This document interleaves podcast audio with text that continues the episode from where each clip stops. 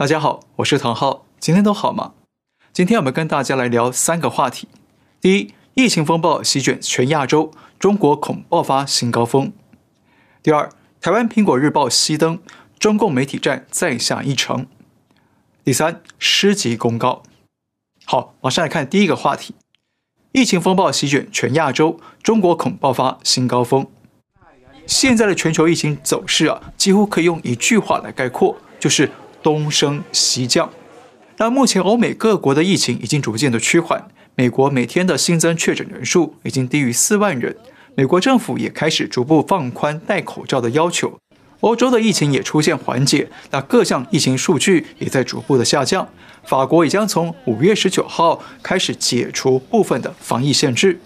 那比较尴尬的是英国，英国在十七号放宽了室内聚会的禁令，那英国也准备取消出国的禁令，但是呢，前两天的单日确诊人数啊，依然将近两千人，所以外界对于英国解禁之后到底安不安全，还是有些疑虑的。但是总体来看，欧美地区的疫情似乎出现了缓和的迹象，但是在亚洲啊，却是另一个完全不同的局面。亚洲多个国家纷纷传出新疫情，仿佛出现一场巨大的亚洲疫风暴。印度是目前全球疫情最严重的重灾区，虽然当地的疫情似乎出现了缓和，五月十七号的新增确诊人数已经减少到二十八万人，是近期内首次低于三十万人。不过，由于印度许多地区的交通不便，疫情检测设备啊也不足，所以印度的真实疫情数据呢，恐怕还是高过这数字。那目前印度的疫情数据依然处于高位，而且因为死亡人数持续的增加，当地也在为了如何处理病患的遗体而大伤脑筋。那东南亚的泰国过去也曾经也是抗疫表现出色的地区，但最近却因为监狱爆发大规模的疫情，导致当地出现社区传染。那泰国的每日确诊人数也像火箭般的快速爬升，单日确诊人数将近一万人，创下了当地新高。东南亚另一个防疫模范生越南，也在四月底出现了变化。最近出现明显的疫情扩散，虽然单日确诊人数还不到两百人，但是看看疫情统计图的走势，就可以感受到越南也笼罩在这一轮的亚洲疫风暴。至于尼泊尔、斯里兰卡等南亚国家呢，最近也陷入了疫情风暴，当地医疗资源相当不足，加上邻国印度是疫情的重灾区，无力提供援助，因此啊，南亚国家也被担心可能会成为下一个印度。再来看东北亚的日本。日本虽然马上要在七月举办东京奥运，但是近日的疫情却出现爆炸性的感染扩大，而且是从四月以来就呈现不断的上升走势。目前每天确诊人数仍高达五千多人，也因此已经有将近六成的民众认为，日本政府应该停办这次奥运，避免外来选手与旅客带来更多的疫情。再来看台湾，台湾过去虽然是防疫的模范生，但是从四月底有防疫旅馆爆发了群聚感染之后，疫情开始迅速蔓延，每日确诊人数屡创新高。五月十七号当天，台湾新增的本土案例大幅增加了三百三十三例，创下防疫史上的新高。那针对台北市与新北市疫情持续攀升，外界推测台湾是否会下令封城？然后，台湾卫生福利部长陈时中透露啊，确实有考虑过封城，但是他担心封城可能无法太有效，因为不知道民众可以被关多久。那至于台湾这一轮新的疫情要到什么时候能够结束呢？出身公共卫生领域的副总统赖清德表示，未来的两周将是最重要的关键时期。好，我们可以看到，欧美地区和亚洲地区疫情啊，几乎是一个鲜明的对比。那亚洲疫情呢，确实陷入新的巨大风暴。但是为什么亚洲疫情会突如其来的爆发增长呢？目前还没有明确的定论。不过一般认为，主要跟几个原因有关。第一，过去疫情控制稳定，那防疫心态上和政策上出现了松懈。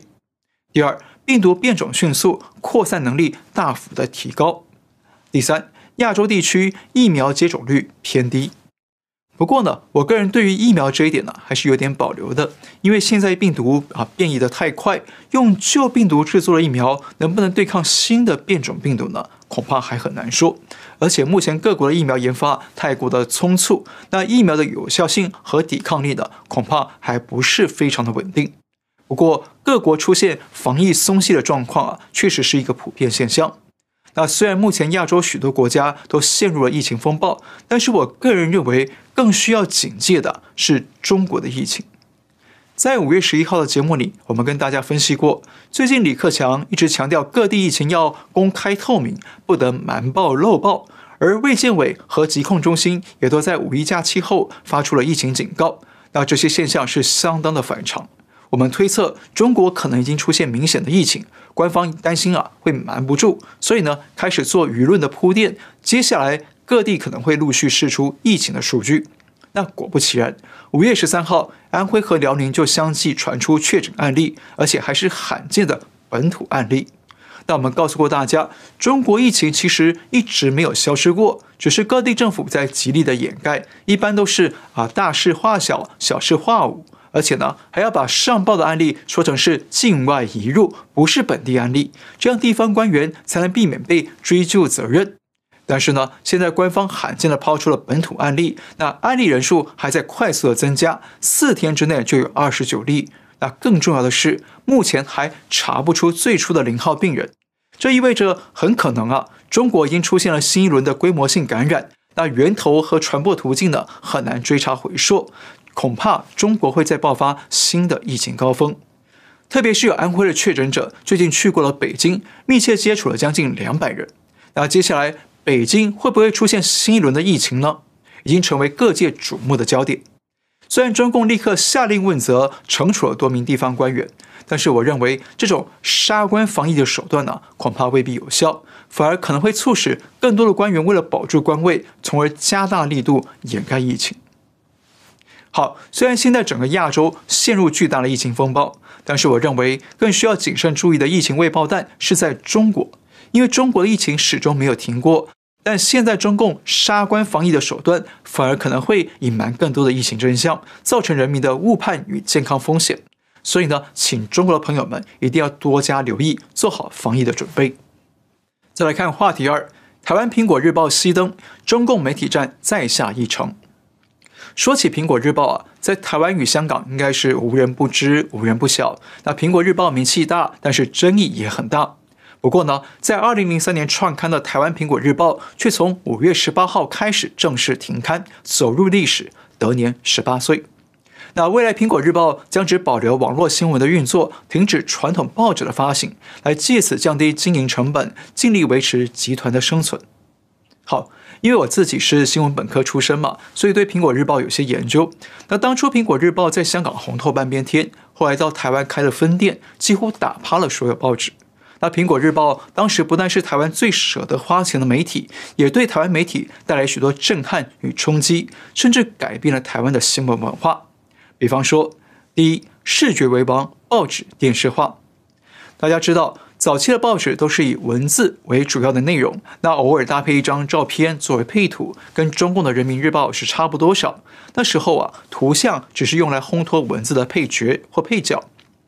不过呢，苹果日报却非常重视用视觉来吸引读者，他们大胆地运用照片和美术设计，让图像变成了主角主角，让报纸版面活了起来，就像电视画面一样，掀起了一波报纸电视化的新闻革命浪潮。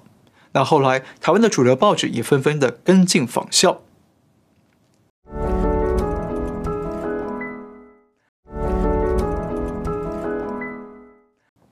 第二，八卦为王，记者狗仔化。狗仔队啊，是苹果日报最大特色。那说穿了，就是一群记者全天候的跟踪、偷拍政商名流与影视名人，捕捉他们不为人知的私生活、花边新闻或者是丑闻，也就是所谓的八卦新闻。那由于这类新闻的收看率啊非常的高，那台湾多家媒体也纷纷跟进，成立了狗仔队，专门捕捉偷拍名人消息，但也因此引发了媒体侵犯隐私、新闻太八卦等等的负面争议。不过，狗仔队手法也被应用到深度报道或者调查报道，用来追查和踢爆许多啊危害公共安全的内幕与真相，对台湾社会也起到了某种程度的正面作用。所以啊，苹果带来的狗仔文化呢，可以说是让台湾社会又爱又气。第三，读者为王，新闻市场化。苹果日报不同于其他报纸的一项最大特点，就是他们把新闻当成商品来卖，非常重视读者。那一切啊，都以读者与市场的需求作为指导原则。那简单一句话，只要读者要，他们就卖；只要读者不要或者没兴趣，那他们就不卖。苹果这种作风啊，用术语来说呢，叫做市场导向新闻学。一切新闻的生产都由市场的喜好来决定。那苹果也确实因此一度成为台湾零售量最出色的报纸，最高纪录曾经一天卖出七十一万份。那这种重视读者的做法呢，听起来好像有道理哦。但是纯粹根据读者兴趣来生产的新闻商品呢，有个很大的毛病，就是打开报纸一看，绝大多数都是娱乐、体育、消费、犯罪和生活之类的软新闻。那至于严肃的政治和国际新闻呢，就少了很多，甚至还因此出现了大量的品味低俗、充满裸体与尸体的新闻，让人有点不堪入目。苹果日报不但因此被批评是台湾山色新新闻的冠军，还因为啊不择手段的偷拍抢新闻，经常被新闻同业批评。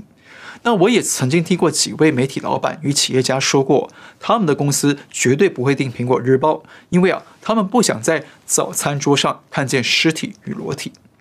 但是有趣的是，苹果日报也因为高度的重视读者，反倒成为最愿意倾听读者意见的报纸。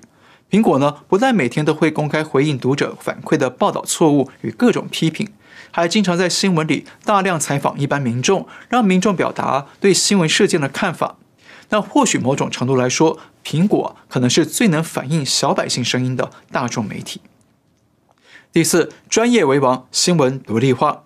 香港和台湾朋友们可能都知道，多数新闻媒体都有某种程度的政治色彩或者立场。所以媒体老板呢，经常介入新闻的运作，干预新闻的制作。像我自己啊，也曾经被媒体老板亲自的关切过，告诉我新闻要怎么写，不要批评中共。所以后来啊，我决定离开那家媒体。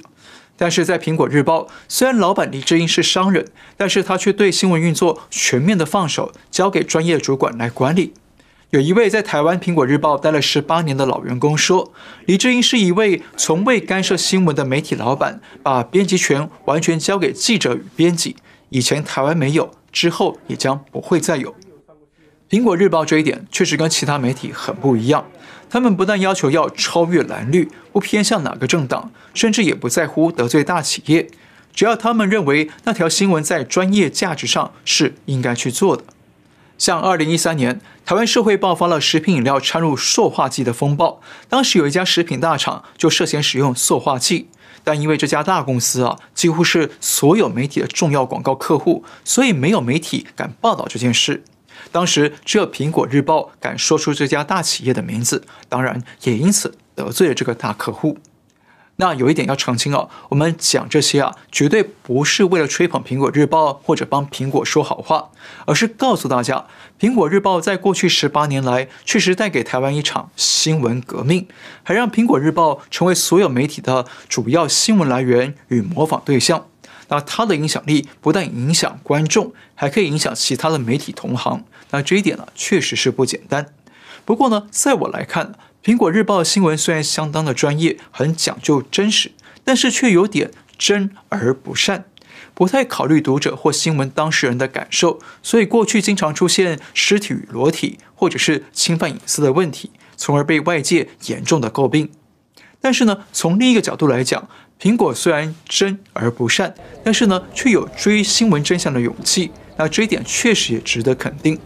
特别是他们是当前港台媒体界里面极少数敢公开反对中共、揭露中共的媒体之一。那他们的老板黎智英也因此被中共的司法机器打压，身陷囹圄。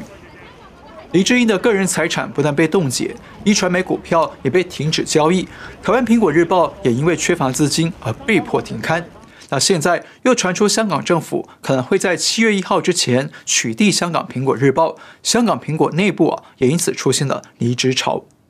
那换句话说，台湾苹果日报已经走进历史，那接下来香港苹果日报也可能会因为政治迫害而步入后尘。一个曾经风光一时的媒体集团，却因为受到中共的打压追杀，一夕间陷入了生存危机，那确实令人感慨万千。不过呢，从苹果日报与港台媒体的处境，我们可以看出，中共对港台媒体进行收编统战呢，主要有三条主线。第一，思想上收买。中共通过输送金钱利益，或者帮助媒体老板到中国做生意，从而收买媒体，要求媒体的思想与言论立场必须与中共保持一致，从而帮助中共在港台地区散播统战言论，洗脑百姓。第二，经济上截断。